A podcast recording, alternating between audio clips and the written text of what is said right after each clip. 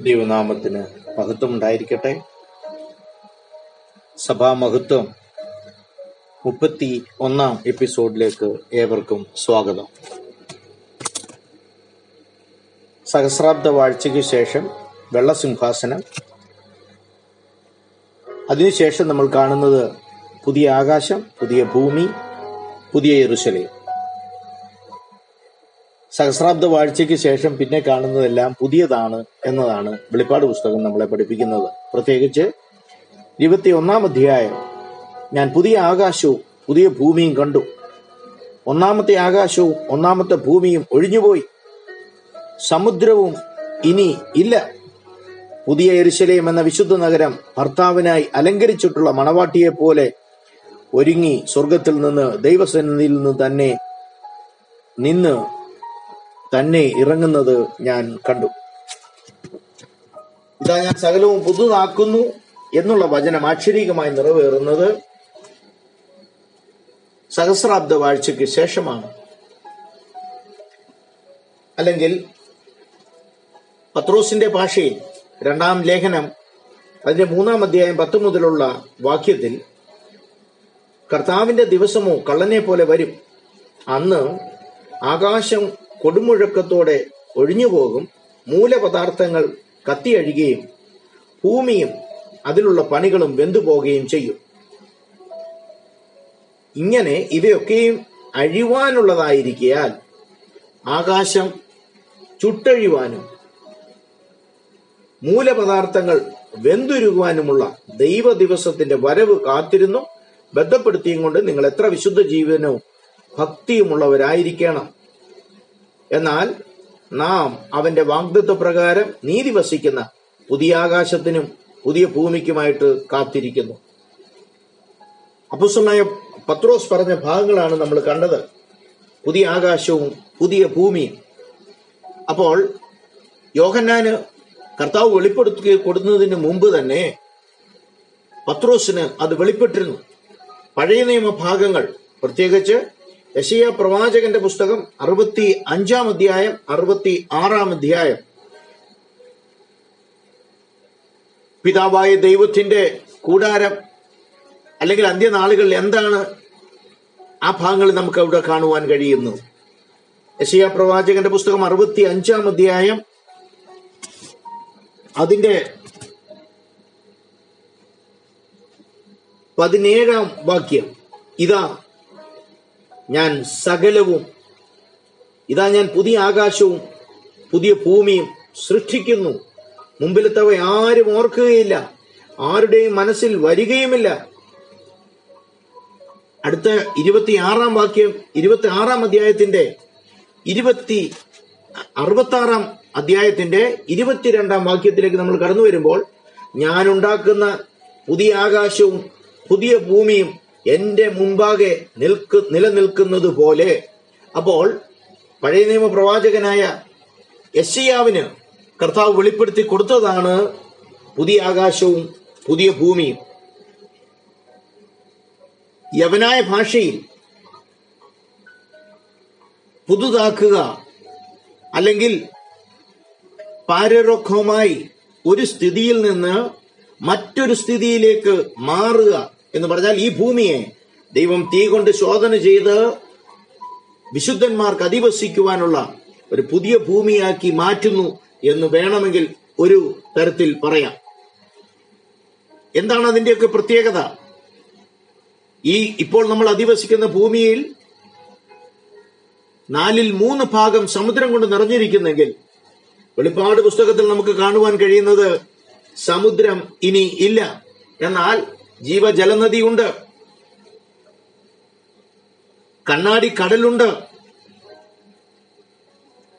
അവസാനമായി നമ്മൾ കാണുന്നത് ഇതാ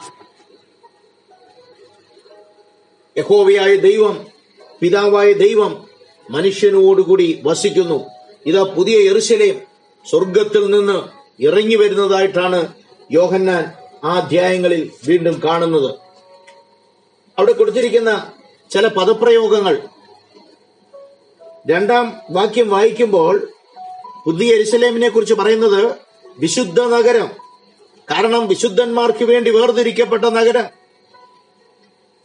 അശുദ്ധ അശുദ്ധന്മാരോ അശുദ്ധതയുള്ള യാതൊന്നുമോ ആ നഗരത്തിൽ കടക്കുവാൻ കഴിയാത്തത് കൊണ്ട് അക്ഷരാർത്ഥത്തിൽ അത് വിശുദ്ധ നഗരമായിരിക്കുന്നു.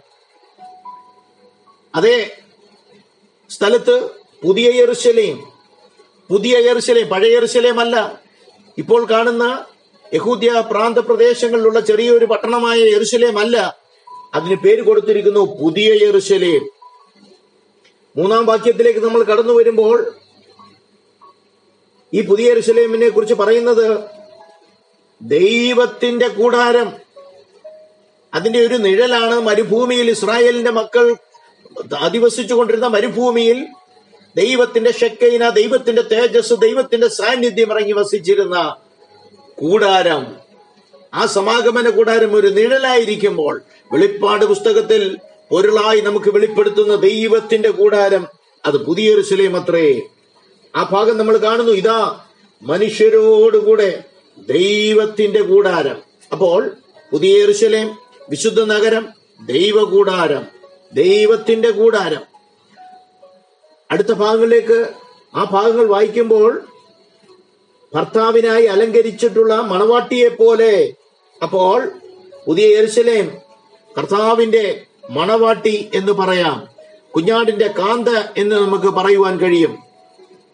പത്താം വാക്യത്തിലേക്ക് കടന്നു വരുമ്പോൾ എരുസലേം എന്ന വിശുദ്ധ നഗരം എരുസലേം അത് ഹോളി സിറ്റിയായി കാണിക്കുകയാണ്. ഒരു വിശുദ്ധ നഗരമായിട്ട് വീണ്ടും അവിടെ കാണുന്ന നമുക്ക് കാണുവാൻ കഴിയും. യോഹന്നാന്റെ സുവിശേഷത്തിൽ നമ്മൾ കാണുന്നത് പിതാവിന്റെ ഭവനം. യേശു കർത്താവ് പറഞ്ഞു എന്റെ പിതാവിന്റെ എടുക്കൽ അനേക വാസസ്ഥലങ്ങൾ ഉണ്ട് എന്ന് പറയുന്ന പിതാവിന്റെ ഭവനം. എബ്രാഹിം ലേഖന കർത്താവ് പറയുന്നത് സ്വർഗീയ യെറുശലേം അപ്പോൾ ഈ ഭൂമിയിൽ യെറുശലേം ഉള്ളത് പോലെ തന്നെ സ്വർഗീയ യെറുശലേം എബ്രായ ലേഖനത്തിൽ പറയുന്നു ഇതൊക്കെ തന്നെ ഈ പുതിയ എറിശലേമിനെ കുറിച്ചാണ് അവിടെ നമുക്ക് കാണുവാൻ കഴിയുന്നത്. ആ ഭാഗങ്ങളാണ് കാണുവാൻ കഴിയുന്നത്. ആയിരം ആണ്ട് വാഴ്ചയ്ക്ക് ശേഷം അവിടെ കാണുന്നത് മരണത്തിന്റെ മരണം സംഭവിക്കുകയാണ്. സഹസ്രാബ്ദ വാഴ്ച വെള്ളസിംഹാസനം അല്ലെങ്കിൽ അന്ത്യന്യായവിധി അതിനുശേഷം സംഭവിക്കുന്നത് മരണത്തിന്റെ മരണമാണ്. അതിനുശേഷം മരണമില്ല. നരകത്തിലാണേലും സ്വർഗത്തിലാണേലും മരണം എന്നൊരു സംഭവം ഇല്ല. അതുകൊണ്ടാണ് പൗലോസ് കൊരിന്തിയ ലേഖനത്തിൽ പതിനഞ്ചാം അധ്യായം അതിന്റെ അമ്പത്തി അഞ്ചാം വാക്യം. ഹേ മരണമേ നിന്റെ ജയമെവിടെ നമ്മൾ മരണ ശുശ്രൂഷയ്ക്ക് മാത്രമാണ് ആ ഭാഗങ്ങൾ ഉപയോഗിക്കുന്നത്. പക്ഷേ അക്ഷരാർത്ഥത്തിൽ സഹസ്രാബ്ദ വാഴ്ചയ്ക്ക് ശേഷം വിശുദ്ധന്മാർ യഹോവയായ ദൈവത്തോടുകൂടെ വസിക്കുമ്പോൾ അല്ലെങ്കിൽ ന്യായവിധി കഴിയുമ്പോൾ പിന്നെ മരണമില്ല. ഇതുവരെ മനുഷ്യനെ ഒതുക്കിക്കൊണ്ടിരുന്ന ഒടുക്കിക്കൊണ്ടിരുന്ന മരണത്തെ നോക്കിയാണ് വിശുദ്ധന്മാർ വിളിച്ചു പറയുന്നത്. ഹേ മരണമേ നിന്റെ ജയം എവിടെ? ഹേ മരണമേ നിന്റെ വിഷമുള്ള എവിടെ? മരണത്തിന്റെ വിഷമുള്ള പാപം പാപത്തിന്റെ ശക്തിയോ ന്യായപ്രമാണം നമ്മുടെ കർത്താവായ യേശു ക്രിസ്തു മുഖാന്തരം നമുക്ക് ജയം നൽകുന്ന ദൈവത്തിന് സ്തോത്രം.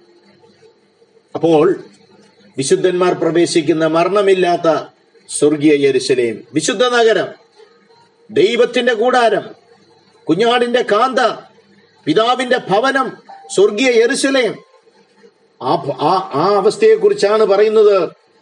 അവരുടെ വിശുദ്ധന്മാർ കരങ്ങളെ ഉയർത്തി വിളിച്ചു പറയുന്ന ഭാഗമാണ്. ഹേ മരണമേ നിന്റെ ജയം എവിടെ യേശുക്രിസ്തു മുഖാന്തരം നമുക്ക് ദൈവ നമുക്ക് ജയം നൽകുന്ന ദൈവത്തിന് സ്തോത്രം. ഇതാണ് നമുക്ക് അവിടെ കാണുവാൻ കഴിയുന്നത്.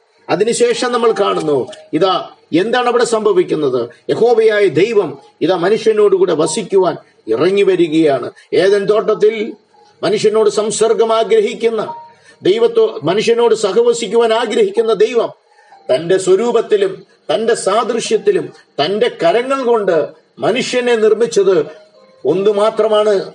യഹോവയായ ദൈവത്തിന്റെ ആഗ്രഹം പിതാവായ ദൈവത്തിന്റെ ആഗ്രഹം മനുഷ്യൻ എന്നേക്കും ദൈവത്തോടുകൂടെ കൂട്ടായ്മ ആചരിക്കണം. അതെങ്ങനെ സാധ്യമായി? ഒരുവൻ വില കൊടുത്തു കാൽവറിയിൽ യാഗമായി തീർന്ന് നമ്മളെ വിലക്കെടുത്ത് അവന് സ്വർഗീയ പൗരന്മാരാക്കി സ്വർഗീയ നഗരമാക്കി നമ്മളെ മാറ്റി രാജകീയ പുരോഹിത വർഗമാക്കി നമ്മളെ മാറ്റിയത് കൊണ്ട് എന്തു സംഭവിച്ചു? ആ നഗരത്തിലേക്ക് നമുക്ക് പ്രവേശനം ലഭിക്കുവാൻ ഇടയായി തീർന്നു. ഇരുപത്തിയൊന്ന് ഇരുപത്തിരണ്ട് അധ്യായങ്ങൾ. ഹോവയായ ദൈവം പിതാവായ ദൈവം ഏകസത്യ ദൈവത്തോടുകൂടെ ഇതാ മനുഷ്യൻ വസിക്കുന്നു. അവിടെ എഴുതിയിരിക്കും ഇതാ മനുഷ്യരോടുകൂടെ ദൈവത്തിന്റെ കൂടാരം. അവൻ അവരോടുകൂടെ വസിക്കും. അവർ അവന്റെ ജനമായിരിക്കും. എന്താണ് അവിടെ സംഭവിക്കുന്നത്? ദൈവം തന്നെ ദൈവമായി അവരോടുകൂടെ ഇരിക്കും.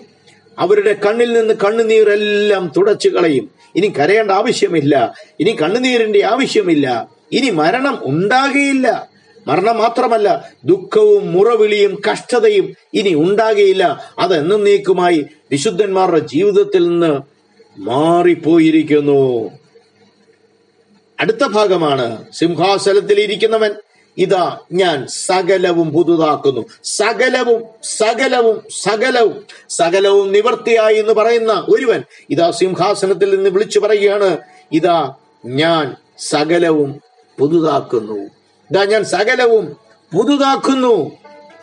അടുത്ത ഭാഗം പറയുന്നു ഈ വചനം വിശ്വാസയോഗ്യവും സത്യവുമാകുന്നു.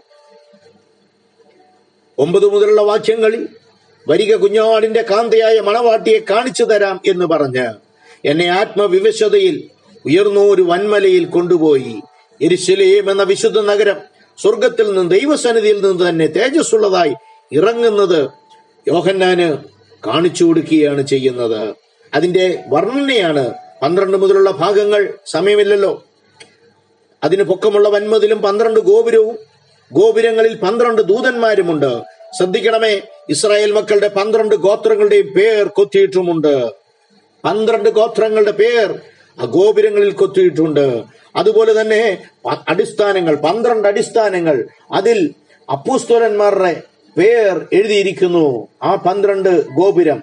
പന്ത്രണ്ട് ഗോപുരവും പന്ത്രണ്ട് മുത്തുകൾ. നമ്മൾ കണ്ടിട്ടില്ല. പക്ഷെ അവിടെ എഴുതി വെച്ചിരിക്കുന്നത് ആ ഓരോരോ മുത്തുകളുടെ പേര് അവിടെ എഴുതി വെച്ചിരിക്കുന്നു. എത്ര മനോഹരമായി. അതിന്റെ നഗരം നഗരത്തിൽ പ്രകാശിപ്പാൻ സൂര്യനും ചന്ദ്രനും ആവശ്യമില്ല. ദൈവ തേജസ് കൊണ്ട് വെട്ടിത്തിളങ്ങുന്ന ഒരു നഗരം.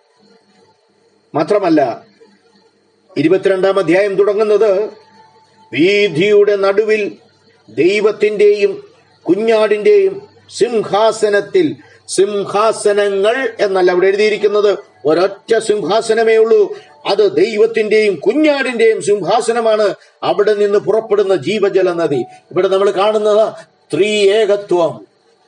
പിതാവ് പുത്രൻ പരിശുദ്ധാത്മാവ്. ആ ഏകസത്യ ദൈവം ആ സിംഹാസനത്തിൽ ഇരിക്കുന്നതായിട്ടാണ് നമുക്കവിടെ കാണുവാൻ കഴിയുന്നത്. അടുത്ത ഭാഗം ഏഴാം വാക്യം. ഇതാ ഞാൻ വേഗത്തിൽ വരുന്നു. ഈ പുസ്തകത്തിലെ പ്രവചനം പ്രമാണിക്കുന്നവർ പ്രമാണിക്കുന്നവൻ ഭാഗ്യവാൻ എന്ന് പറഞ്ഞു. എന്നെ കേൾക്കുന്ന വിശുദ്ധന്മാരെ എന്നെ കേൾക്കുന്ന ദൈവജനമേ ഈ പ്രവചനങ്ങൾ നമ്മൾ പ്രമാണിക്കുന്നെങ്കിൽ നമ്മളാണ് ഭാഗ്യവാന്മാർ. നമ്മളാണ് അനുഗ്രഹിക്കപ്പെട്ടവർ. അതുകൊണ്ട് അവസാനമായി കർത്താവ് സഭയോട് ദൂത് പറയുകയാണ്. അനീതി ചെയ്യുന്നവൻ ഇനിയും അനീതി ചെയ്യട്ടെ. അഴുക്കുള്ളവൻ ഇനിയും അഴുക്കായിക്കൊള്ളട്ടെ. നീതിമാൻ ഇനിയും നീതി ചെയ്യട്ടെ. വിശുദ്ധൻ മറ്റുള്ളവരെ നോക്കി പിന്മാറി പോകുവാനല്ല ഒരു തണുത്ത അവസ്ഥയിലേക്ക് പോകുവാനല്ല.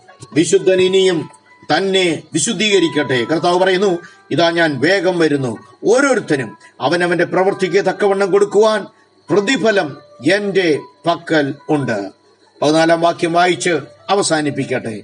ജീവന്റെ വൃക്ഷത്തിൽ തങ്ങൾക്ക് അധികാരമുണ്ടാകേണ്ടതിനും ഗോപുരങ്ങളിൽ കൂടി നഗരത്തിൽ കടക്കേണ്ടതിനും തങ്ങളുടെ വസ്ത്രം അലക്കുന്നവർ ഭാഗ്യവാന്മാർ ഭാഗ്യവാന്മാർ. അപ്പോൾ യേശു എന്ന ഞാൻ സഭകൾക്ക് വേണ്ടി നിങ്ങളോട് ഇത് സാക്ഷീകരിപ്പാൻ എന്റെ ദൂതനെ അയച്ചു. ഞാൻ ദാവീദിന്റെ പേരും വംശവും ശുഭ്രമായ ഉദയനക്ഷത്രവുമാകുന്നു. അപ്പോൾ സഭ കാന്ത വിളിച്ചു പറയുകയാണ് വരിക എന്ന് ആത്മാവും മണവാട്ടിയും പറയുന്നു. കേൾക്കുന്നവനും വരിക എന്ന് പറയട്ടെ. ആരാണ് വരേണ്ടത്? സഭയുടെ വീണ്ടെടുപ്പുകാരനായ നാഥൻ വരണം. കാന്തയും വിളിച്ചു പറയണം. വരിക. എതിർ ക്രിസ്തുവിന് വേണ്ടി പലരും നോക്കിയിരിക്കുമ്പോൾ നമ്മൾ എതിർ ക്രിസ്തുവിനെയല്ല നോക്കിയിരിക്കുന്നത്. നമ്മുടെ അരിമകാന്തനായ നമ്മുടെ സഭയുടെ നാഥനായ യേശു കർത്താവിനെ നോക്കി വരിക എന്ന് സഭയും പറയട്ടെ. കഴിഞ്ഞ മുപ്പത്തിയൊന്ന് എപ്പിസോഡുകളിലായി സഭാ മഹത്വം. അത് കേൾക്കുവാൻ ആ ഇങ്ങനെ ഒരു വാട്സാപ്പ് ഗ്രൂപ്പിന്റെ ഇതിന്റെ പിന്നണിയിൽ പ്രവർത്തിച്ച ബാബു ഡേവിഡ് പാസ്റ്ററിനോടുള്ള നന്ദിയും കടപ്പാടുകളും ഈ തരണത്തിൽ അറിയിക്കുകയാണ്. അടിയങ്ങളുടെ ചെറിയ ശുശ്രൂഷയെ ഓർത്ത് പ്രാർത്ഥിക്കണമേ. അടുത്ത ഒരു എപ്പിസോഡ് തുടങ്ങുവാൻ പ്രാർത്ഥനയോടെ ആയിരിക്കുന്നു. ഒന്നോ രണ്ടോ ദിവസത്തിനകം പ്രാർത്ഥനയോടെ വീണ്ടും നമുക്ക് കാണാം. ഇതൊക്കെ ശ്രവിക്കുന്ന എല്ലാവരെയും ദൈവം ധാരാളമായി അനുഗ്രഹിക്കട്ടെ. നമ്മുടെ കർത്താവ് വേഗം വരുന്നു. ആമേൻ ആമേൻ ആമേൻ.